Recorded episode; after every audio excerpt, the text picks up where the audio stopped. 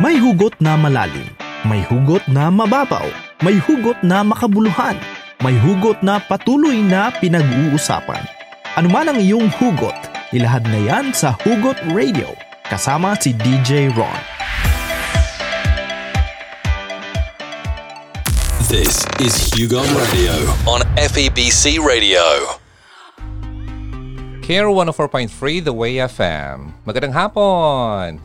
Kamusta kayo? Ayan, I know marami sa atin ay ah, balisa at ah, ang ilan ay natatakot sa nangyayari sa buong mundo at sa kapaligiran natin, sa mga nababasa natin sa Facebook, sa internet at sa kung saan-saan nakikita, nakakaapekto to sa ating kaisipan at karamdaman.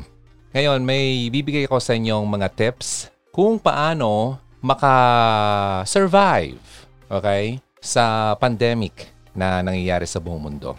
Okay? And also, um, bibigyan ko kayo ng mga bagay na dapat nyong malaman para mag-prepare ka naman sa pangyayaring ito. At mamaya babasahin natin ng ah, mga FAQs or ah, yung mga kadalasang tinatanong patungkol sa novel coronavirus disease or yung tinatawag na COVID-19. Okay? Samahan nyo ako. Marami tayong matutunan dito. Ako po si Ronaldo. First time nyo dito. Ito pong Hugot Radio sa KR 104.3 The Way FM. Dito lang kayo. Yeah, enjoy your meal. Tanghali ngayon. Kainan na.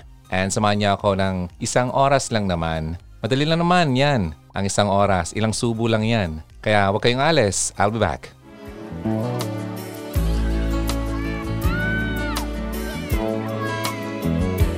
There's a place in your heart, it is love. And this place is much brighter than tomorrow. And if you really try, you'll find there's no need to cry. In this place, you feel there's no hurt or sorrow. There are ways to get there if you care enough for the living. Make a little space,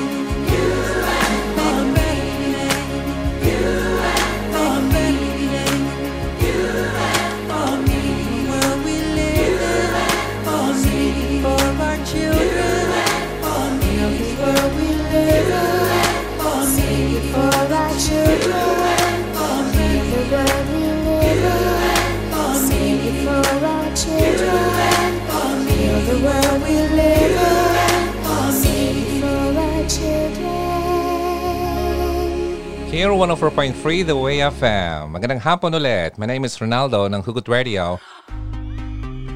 Ang topic natin today ay mga bagay na dapat mong gawin upang maging prepared ka sa isang pangyayaring katulad nito na tinatawag na pandemic. Okay?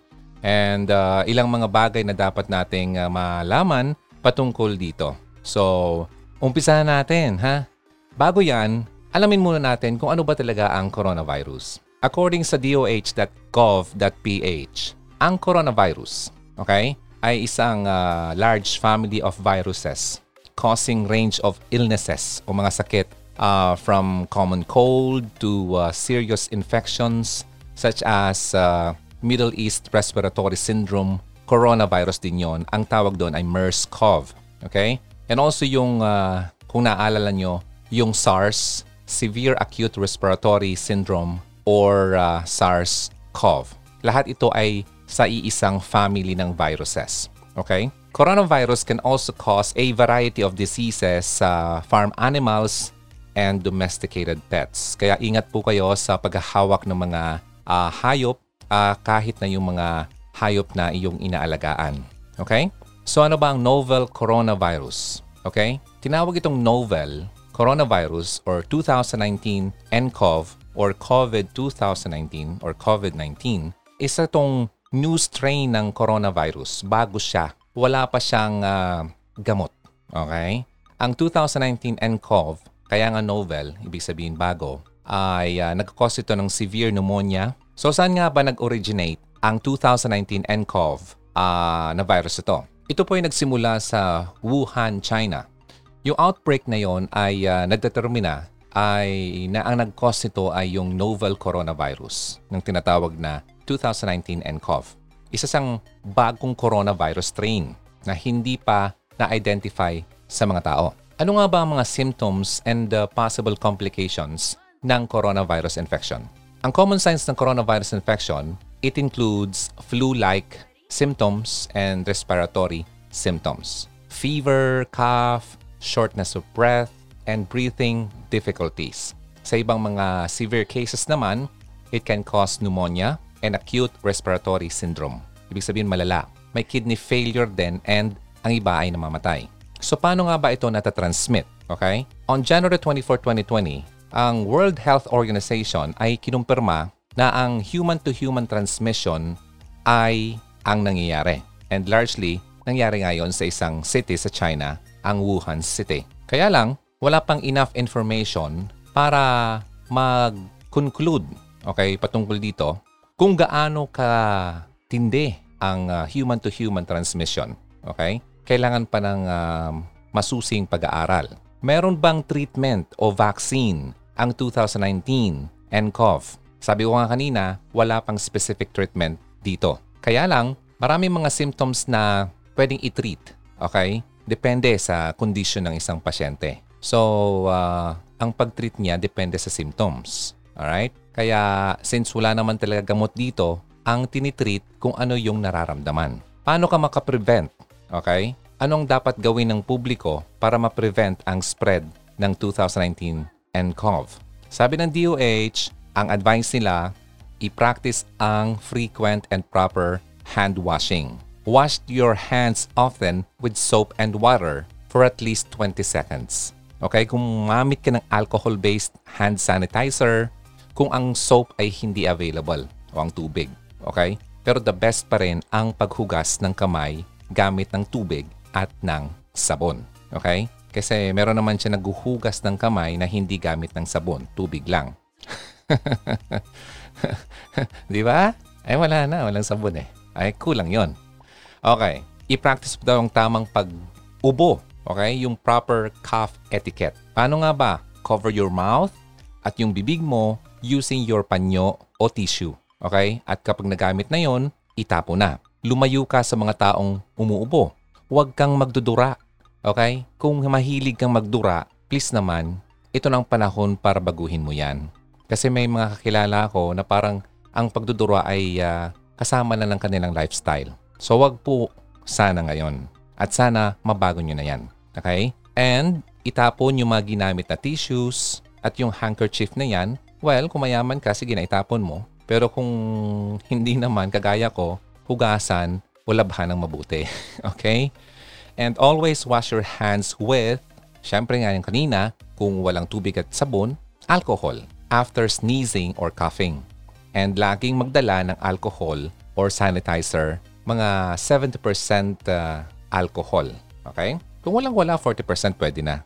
Okay? At least meron. Now, i-maintain mo ang distansya mo at least 1 meter away from individuals yung medyo nagmamanifest ng flu-like symptoms. Okay? Pansinin mo kung yung parang, alam mo, flu, ah, ang flu daw kapag may sakit ng ulo, sakit ng katawan, ah, sinisipon, pwedeng flu yan. Okay? So, medyo magdistansya ka sa kanila.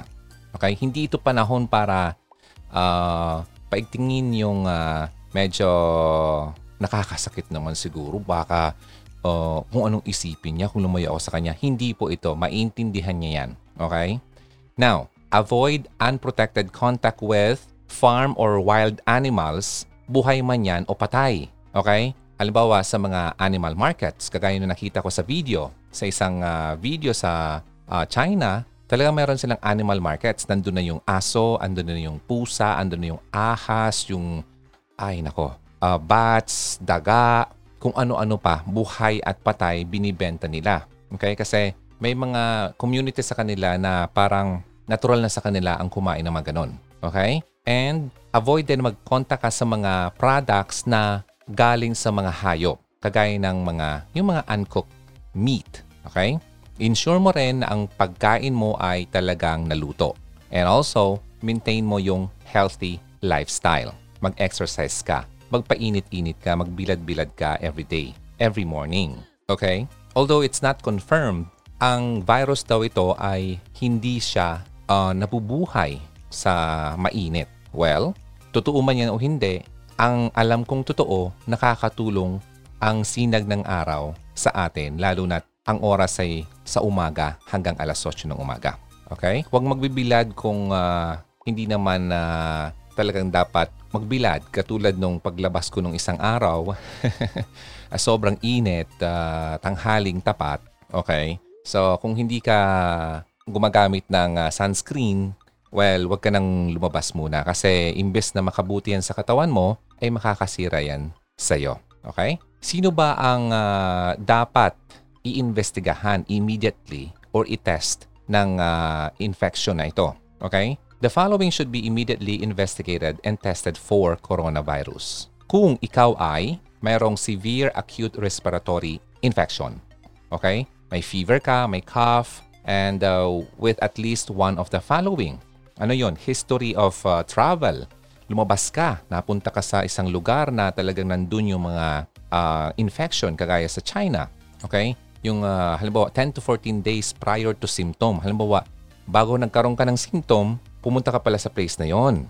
Okay? Then, health worker ka na ah, nakikipag-interact ka sa mga patients na may ganitong ah, karamdaman or infection, okay? Na kailangan mo rin itong tignan ng sarili mo. Okay? Bantayan mong sarili mo. And also, yung taong may ah, respiratory infection na. Okay? Well, at least of the following criteria daw within 14 days prior sa sakit mong yan.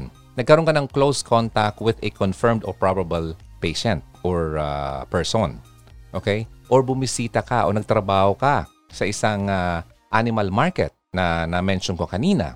Okay? And uh, nagtrabaho ka o nag-attend ka sa isang health facility kung saan ang mga pasyente ay may na-report or tinitreat na may ganitong infection. Now, ano ang dapat mong gawin kung nakaka-experience ka ng mild flu-like symptoms pero hindi ka naman nag-travel sa China or di ka naman lumabas ng ibang bansa or di ka man nakipag, uh, nagkaroon ng contact sa sino man na nag-travel sa China or sa ibang bansa na mayroong ganitong uh, kaso. Sa ganitong kaso daw, wala naman, there's no need to be tested for nCoV. Okay? Kasi may mga mas mga nangangailangan tao na mas magkaroon ng access sa testing kit na ito. Okay?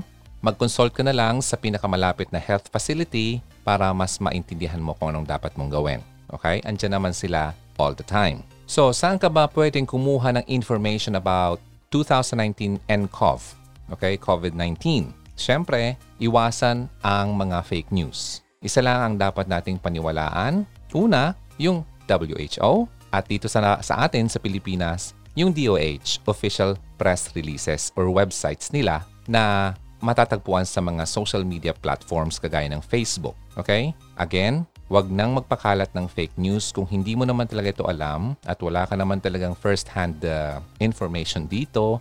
Wag na nating ipa-circulate pa ito online kasi marami ng tao ang natatakot at wag na natin pang silaban ng kanilang mga takot at pag-aalala. Okay? Laging i-verify ang mga sources ng iyong information. Okay? Rule of thumb, kung hindi ito galing sa mga official pages ng ating gobyerno, okay, wag mo na itong patulan. So anong ginagawa ng DOH ngayon? They are closely monitoring yung mga individuals na may manifestations ng, kanin, ng ganitong mga ah, symptoms, okay, na nabanggit ko kanina. Ngayon naman, punta tayo sa isang ah, website na nagpapakita kung ilan nga ba talaga mga cases ng coronavirus sa ating bansa. Ito po ang ncovtracker.doh.gov.ph.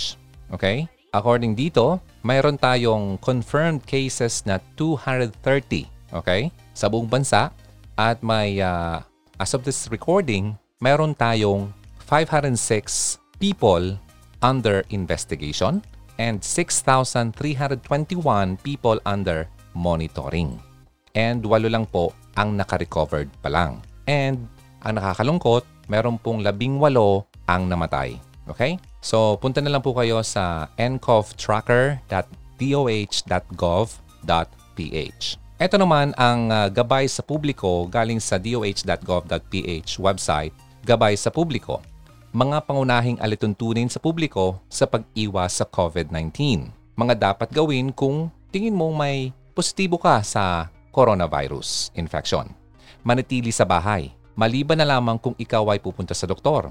Pangalawa, kung maari ay huwag munang makihalubilo sa ibang mga kasama sa bahay. Manatiling nakahiwalay sa isang kwarto at kung posible, gumamit din ng ibang kubeta. Pangatlo, bago magpakonsulta sa doktor, ipagbigay alam muna sa kanila na ikaw ay posibleng mayroong 2019 nCoV infection. Pangapat, magsuot ng face mask kung ikaw ay nasa iisang kwarto kasama ng ibang tao o kung ikaw ay bibisita sa iyong doktor. Panglima, takpan ang iyong bibig at ilong gamit ang tissue o panyo kung ikaw ay uubo o babahing.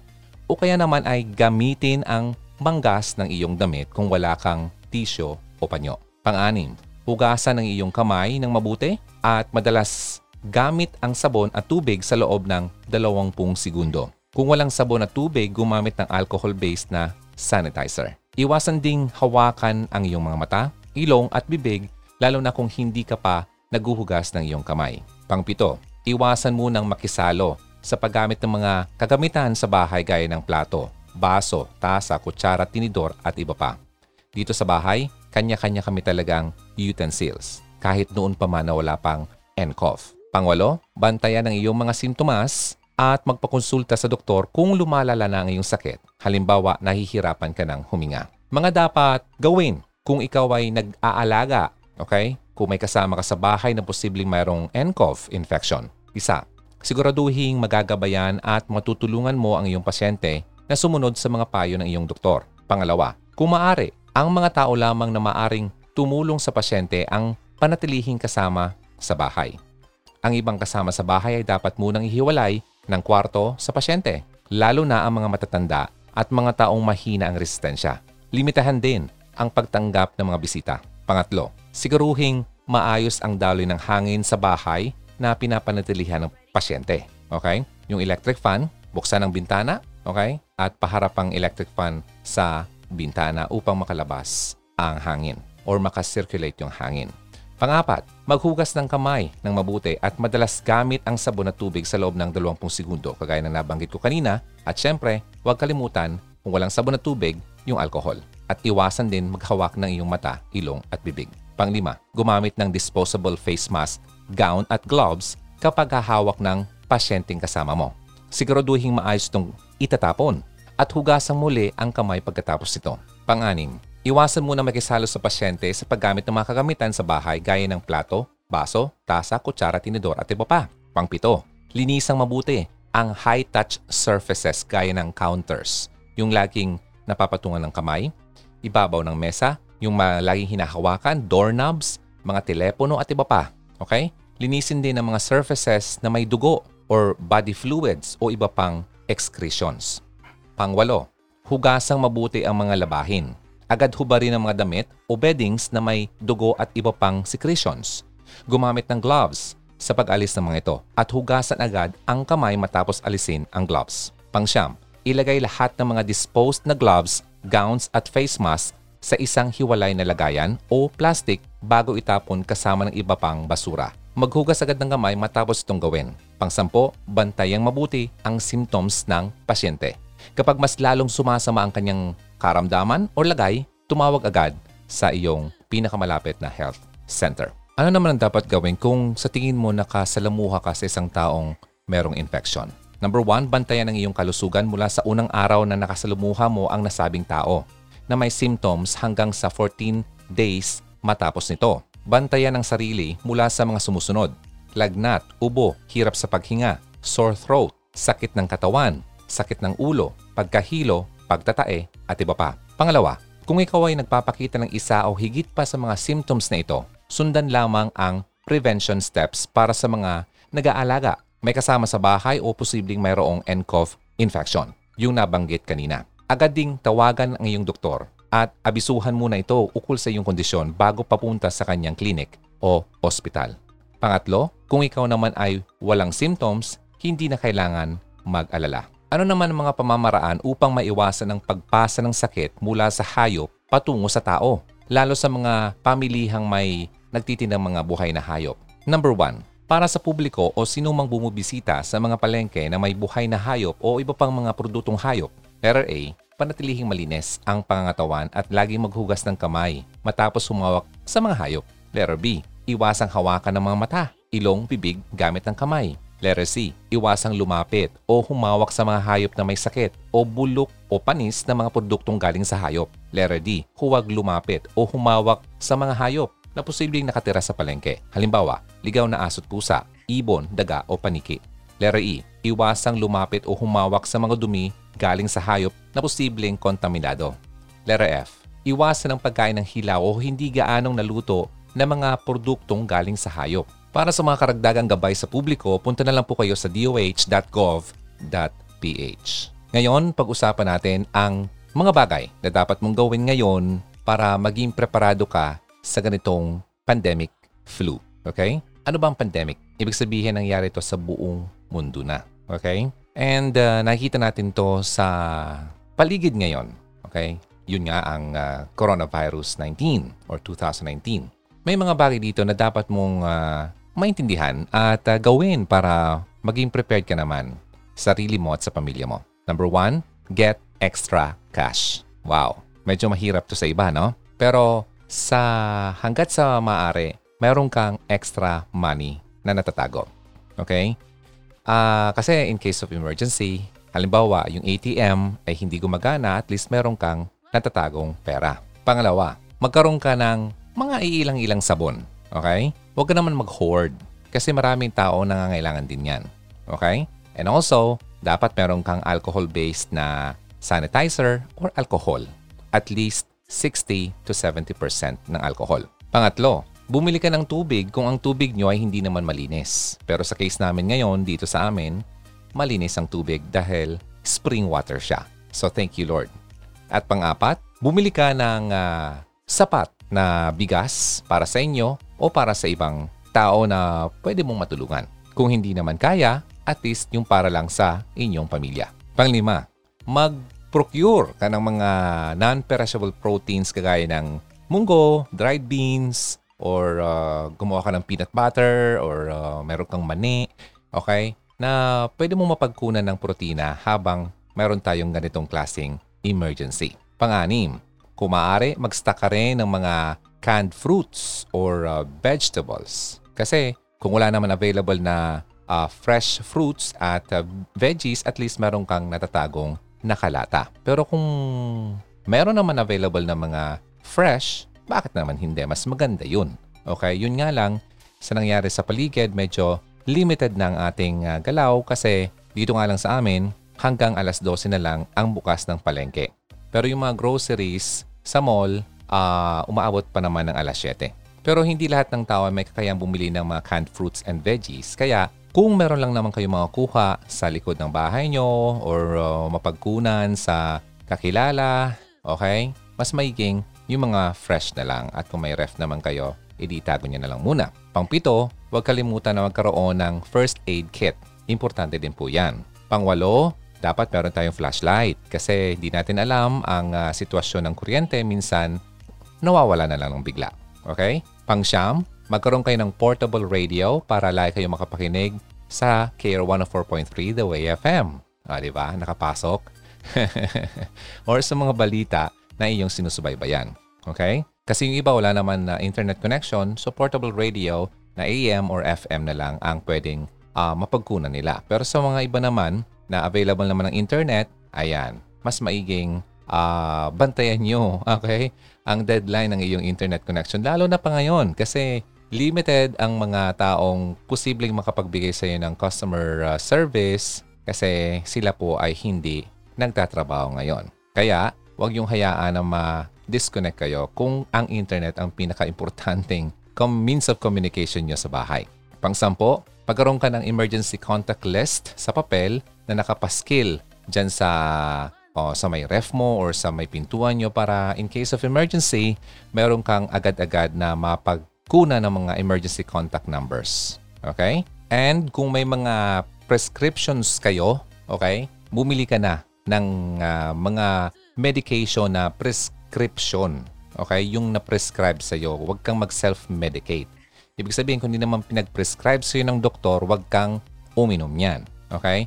Pero kung prescribed, it's a prescription, bumili ka na ng isa hanggang tatlong buwan na extra supplies. And kung mayroon kang kakayahan, bumili ka ng N95 mask, kinukonsiderang pinaka-effective na mask na available sa market. Kung wala naman, well, resort na lang tayo dun sa simpleng surgical mask. Okay?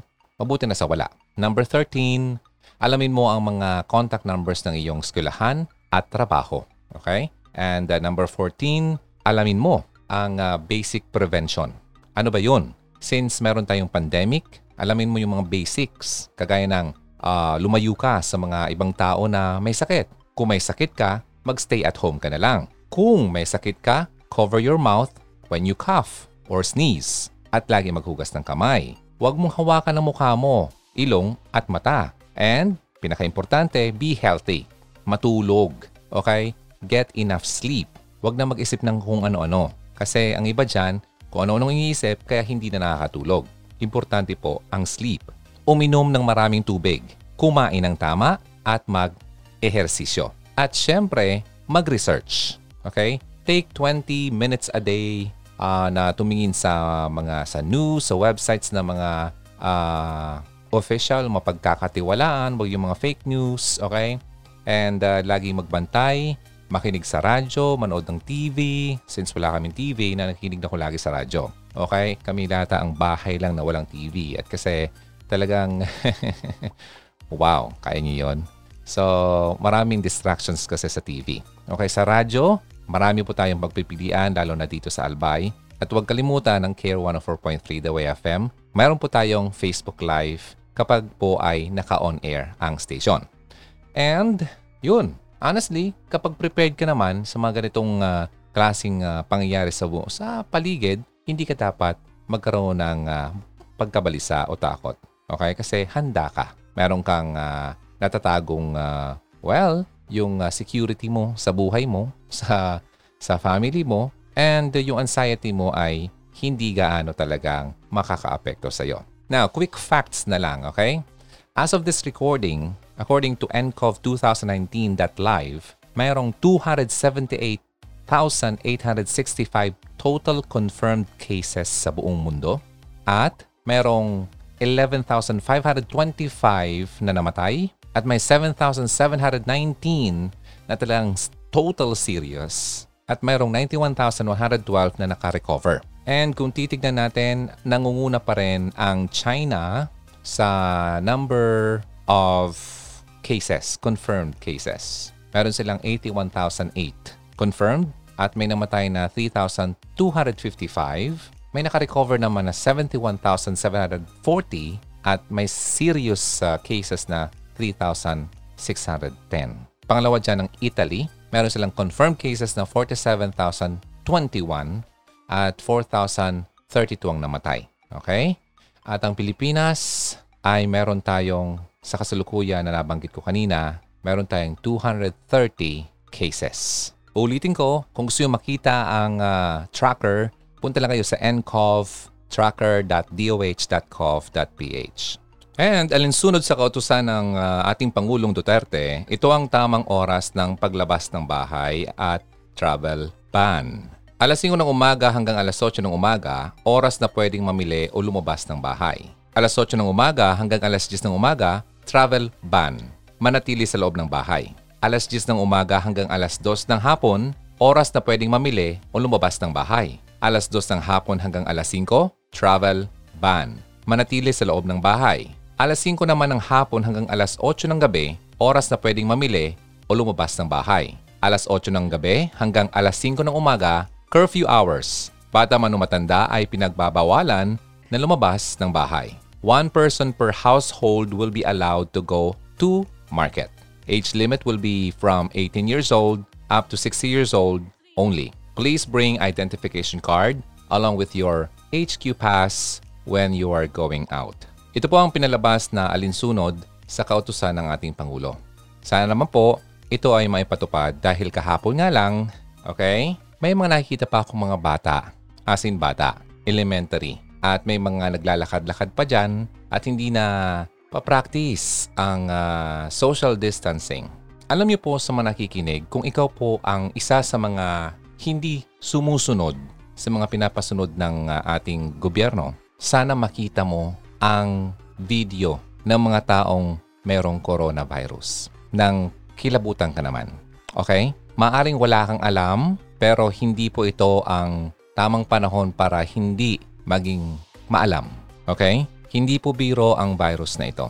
Dapat po tayo magtulungan upang ito ay masugpo. So, wag na pong uh, pairalin ng tigas ng ulo para naman po yan sa sarili mo at sa mahal mo sa buhay. Now, let's take a break. Thank you so much sa mga nakikinig. Ito po ang Hugot Radio, kasama si Ronaldo. Kayo nakikinig sa Care 104.3, The Way FM. This next song, pakinggan nyo. May kwento ako tungkol dito.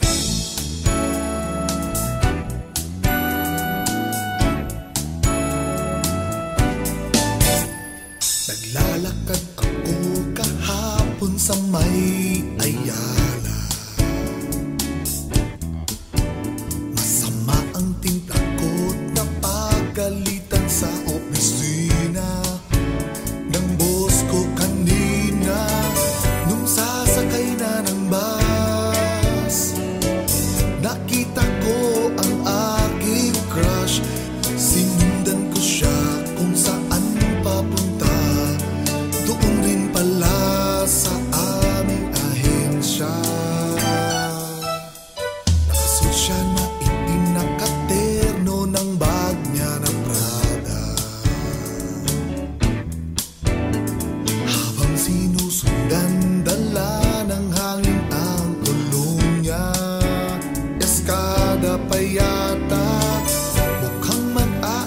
siya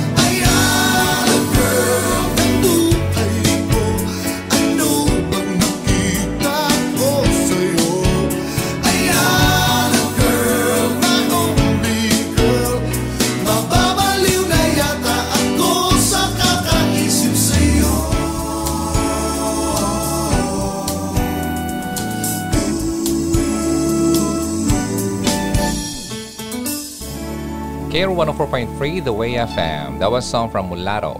Okay? Alam niyo ba, ang isa sa mga singers ng ah, Mulatto Band na si Joey Bautista ay namatay na dahil po yan sa nag-positive siya sa COVID-19. Ayon po yan sa kanyang asawang si Belinda Bagatsing.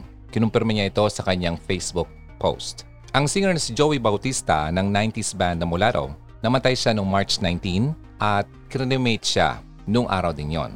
Sa isang post nung biyernes, March 20, ayon sa asawa niyang si Belinda, si Joey daw ay ah, kumuha ng test para ma-check ang ah, virus nito bago pa man ito namatay. Pero siya ay namatay sa sakit na pneumonia at hindi na niya nalaman pa na siya ay positive sa COVID-19. Ang kwento ay si Joey ay nag-perform po dito sa Albay noong March 11. Okay? And uh, sila po ay uh, nagkaroon ng isang private party sa isang lugar dito sa Albay. And kaya po tinatawagan ang mga nakasama niya at mga naka-interact niya nung panahon na nandito siya. Okay? Kung ikaw man po ay nakikinig na nakasama nitong si uh, Mr. Joey Bautista ng uh, Mularo Band, kayo po ay uh, iniimbitahan na mag-monitor ng iyong sarili, okay? At magpa-check na rin po kayo,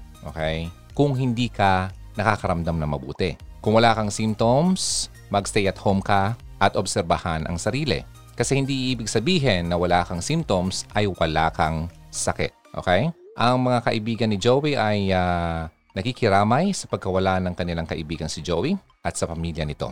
Yan ang kwento patungkol sa isang tao sa likod ng awiting yon. Si Joey Bautista ng Mulato Band na sumikat noong 1990s dito sa Pilipinas. So nananawagan ng ah, mayor ng Legazpi City na sa lahat po ng dumalo ng party nung ah, pumunta yung banda, nakasama sa hotel, nakasama sa eroplano, yung mga taong tumulong sa paghanda ng party, Sana po ay ah, makipag-ugnayan po kayo sa ating ah, sa ating local government para lang po yan sa sarili nyo, sa pamilya nyo at sa mga taong concern sa inyo.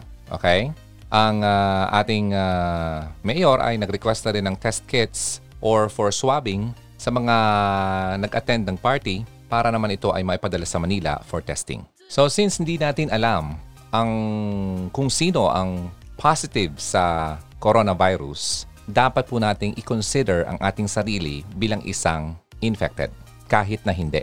Ibig sabihin, isipin mo na ikaw ay makakahawa sa iba. By doing that, now protektahan mo ang sarili mo at ang pamilya mo. Okay? So kung nakakaramdam ka ng mga symptoms na nabanggit ko kanina, huwag kang mag-alala. Maagapan yan ng mas maaga, mas maganda. At huwag mo nang hayaan pa. Okay? Then sundin lang yung mga nabanggit ko kanina upang ikaw ay makasurvive. And protektahan ang iyong mahal sa buhay, limatahan ang pakikipag-socialize sa mga tao at ah, limatahan ang pag-invite ng mga tao sa inyong bahay.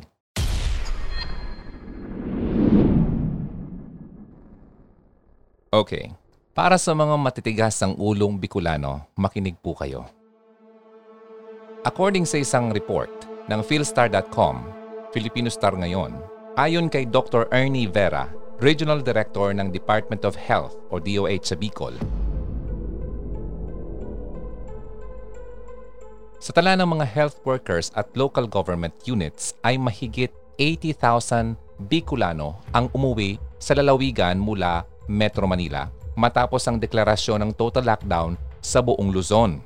Lahat ito ay itunuturing ngayong Persons Under Monitoring o PUM. Habang may pitong Under Investigation o PUI ang rehiyon. Headline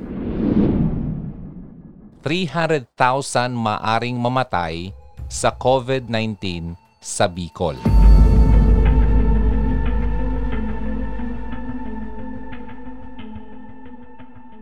Gusto mo makasama? Sige, makinig ka.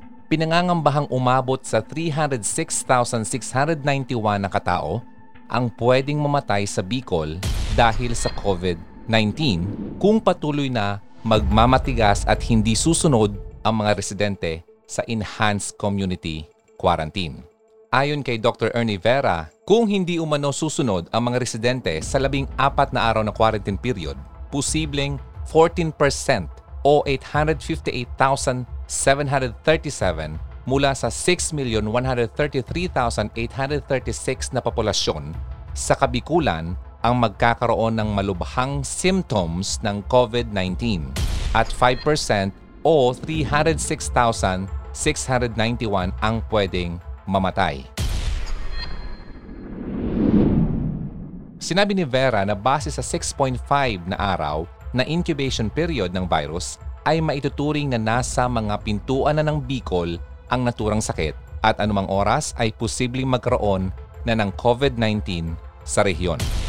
Ang Bicol Region ay binubuo ng anim na lalawigan, Camarines Norte, Camarines Sur, Catanduanes, Masbate, Sorsogon at Albay na may pitong syudad, 108 na municipalities at 3,471 barangays kung saan ang sentro ay sa Legazpi City.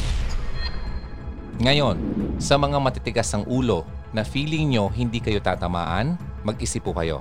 Gusto nyo bang makabilang dito sa 300,000 posibleng mamatay dahil sa COVID-19? Iiwan ko sa iyo ang question na yan.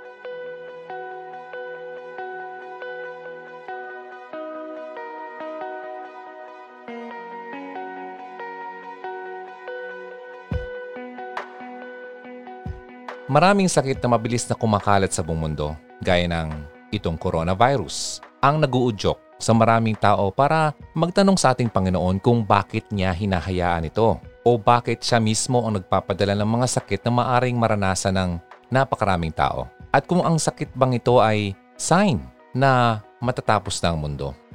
Well, dinidescribe yan sa Bible. Partikular sa Old Testament, ang maraming mga pagkakataon na talagang nagpadala nga naman talaga ang Diyos ng mga salot at sakit sa kanyang bayan at sa kanyang mga kaaway upang makita nila ang kanyang kapangyarihan.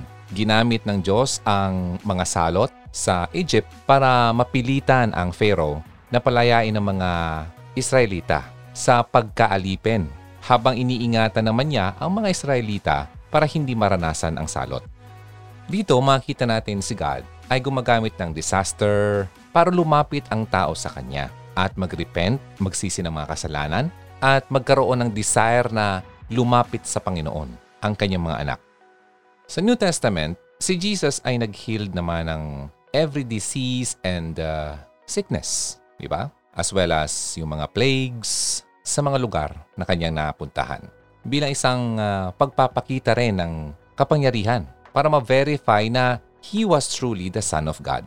Nagbigay din siya ng ah, kapangyarihan sa kanyang mga disipulo para naman ma-verify ang kanilang ministry. Luke 9.1 And he called the twelve together and gave them power and authority over all demons and to cure diseases.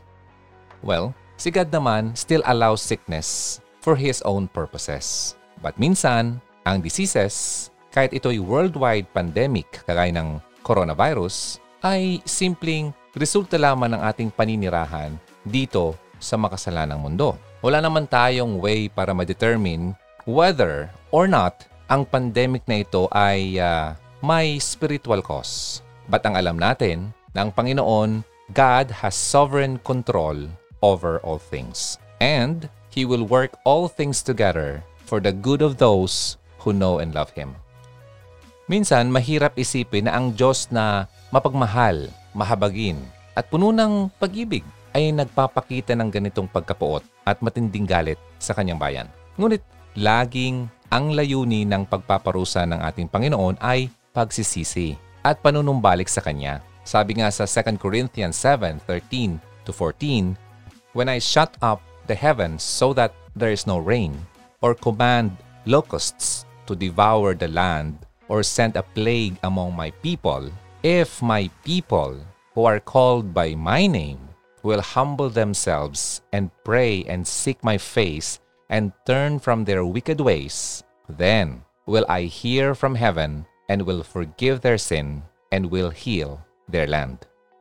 Dito, makita natin ang Panginoon ay gumagamit ng disaster to draw His people sa Kanya. Binalaan din ng Diyos ang kanyang bayan sa parusa sa pagsuway, kabilang ang pagdanas ng mga salot. Sa dalawang pagkakataon, mababasa na pinatay ng Diyos ang labing apat na libong mahigit na katao at 24,000 na katao dahil sa kanilang iba't ibang gawa ng pagsuway. Makita yan sa Numbers 16 verse 49 at 25 verse 9. Pagkatapos na ibigay ang sampung utos kay Moises, inutusan ng Diyos ang mga tao na sundin iyon at kung hindi, ay magdarana sila ng maraming kaparusahan kabilang ang sakit na tila katulad ng Ebola. Lilipunin kayo ni Yahweh sa pamamagitan ng sakit na pagkatuyo, nag-aapoy na lagnat, pamamaga ng katawan, at sakit sa balat. Mamabasa yan sa Deuteronomy 28.22. Ito lang ay mga halimbawa na maraming salot at sakit na pinadala ng Diyos. Sa 2 Corinthians 7:13 to 14, sinabi niya na kung ang mga tao ay magpapakumbaba, mananalangin, at talikuran ng kanilang mga kasamaan, papakinggan tayo mula sa langit. Patatawarin tayo sa ating mga kasalanan at muling pasasaganahin ng ating mga lupain. Makita natin sa mga talatang ito na talagang ginamit naman ni Lord ang mga calamities at mga salot upang ilapit ang kanyang bayan sa kanyang sarili, upang magsisi sila sa kanilang mga kasalanan at magkaroon ng pagnanais na lumapit bilang mga anak sa kanilang ama na nasa langit. Pinahihintulutan pa rin ng Diyos ang mga sakit para sa kanyang sariling layunin. Ngunit minsan, ang mga sakit, maging mga sakit na may kakayahang mabilis na kumalat sa buong mundo kagaya ng pandemic ngayon, ay simpleng resulta lamang ng pamumuhay natin sa isang makasalanang mundo. Walang paraan para matiyak kung ang isang worldwide uh, sickness ay may specific spiritual cause. But ang alam natin that God has sovereign control over all things. For from Him and through Him and to Him are all things. To Him be glory forever. Amen. And will work all things together for the good of those who know and love Him. Ang pag-spread ng sickness, kagaya nito, coronavirus, ay patikim pa lamang ng pandaigdigang mga sakit at salot na lilitaw sa pagwawakas ng mundo. Well, minention ito ni Jesus, ang mga salot na hinaharap na may kaugnayan naman sa mga huling panahon. Mababasa yan sa Luke 21 verse 11. There will be great earthquakes, and in various places famines, pestilences, and there will be terrors and great signs from heaven. Ang pagkalat ng mga sakit o paglabas ng mga sakit na mabilis na kumalat sa buong mundo ay maaari o maaaring hindi nakaugnay sa partikular na paghatol ng Diyos sa kasalanan. Maaring simpleng resulta lamang ito ng paninirahan natin sa isang makasalanang mundo, fallen world. Dahil walang nakakaalam naman talaga sa eksaktong araw at oras ng pagbabalik ni Jesus. Dapat tayong maging maingat sa pagsasabi na ang mga sakit na mabilis na kumalat sa buong mundo ay isang katibayan na nabubuhay tayo sa mga huling sandali na ng ating kasaysayan. For those who do not know Jesus Christ as Savior, this should be a reminder that life on this earth ay madaling maglaho at maaring mawala anumang oras. Well, masama sa atin ang pandemic na katulad nito. Sabi nga, hell will be worse. Mas matindi ang impyerno. Gayunpaman, may katiyakan ng kaligtasan ang mga tunay na Kristiyano at may pag-asa sa buhay na walang hanggan sa piling ng Diyos dahil sa dugo ni Christ na nabuho sa krus para sa atin. For our sake, He made Him to be sin who knew no sin, upang in Him we might become the righteousness of God. Corinthians 5.21 Ano ang dapat na maging reaksyon natin at salubin ng mga Christians sa mga pandaigdigan salot at sakit na ito? Una, hindi tayo dapat mataranta. Ang Diyos ay ang may kontrol. Binanggit sa Biblia ang salitang huwag matakot at mga salitang kahalintulad dito ng tatlong daang beses. Second, maging matalino tayo. Gumawa tayo ng mga hakbang upang maiwasan ang pagkalantad sa sakit at protektahan at punan ang pangangailangan ng ating pamilya. Third, maghanap ng mga opportunities para makapag-ministry. Kadalasan, kapag ang tao ay takot para sa kanilang buhay, they're more willing to have conversations about eternity. Mas nakahanda silang pag-usapan ng tungkol sa walang hanggan at mga bagay na espiritual. Maging matapang at mahabagin tayo sa ating pagbabahagi ng mabuting balita na palaging ipinapahayag ang katotohanan ng may pag-ibig. Be bold and compassionate in our sharing of the gospel. Always speaking the truth in love. Laging magpahayag ng katotohanan na may pagmamahal.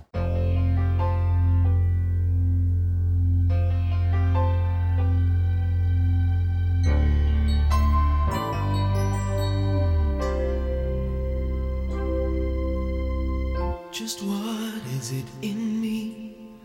Sometimes I just don't know what keeps me in your love. Why you never let me go. And though you're in me now, I fall and hurt you still.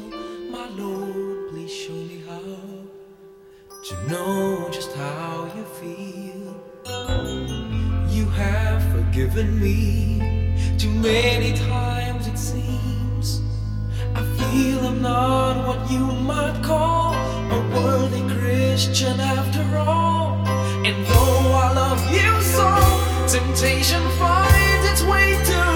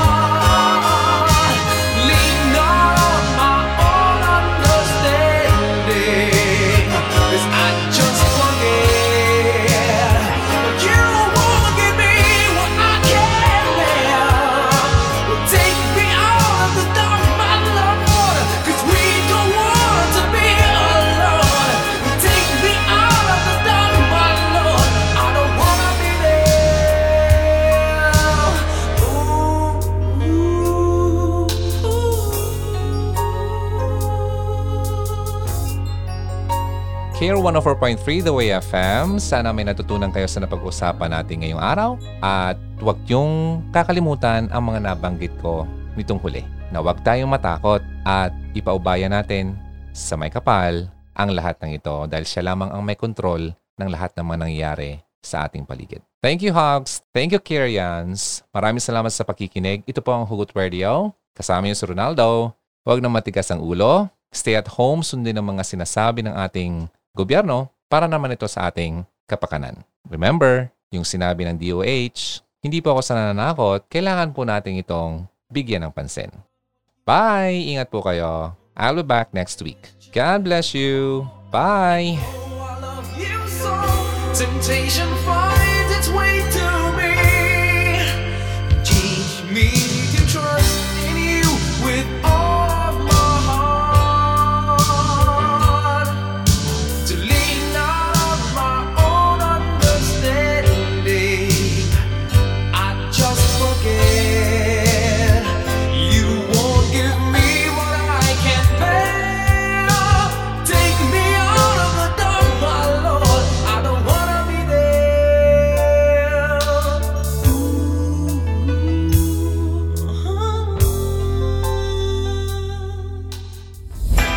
Halina't makihugot na. Kontakin mo kami sa 0946 763-9858, 0929-359-4298 o sa 0915-931-7184. Kung nais mong makipag-ugnayan kay DJ Ron, maaari din siyang bisitahin sa kanyang YouTube channel sa Hugot Radio.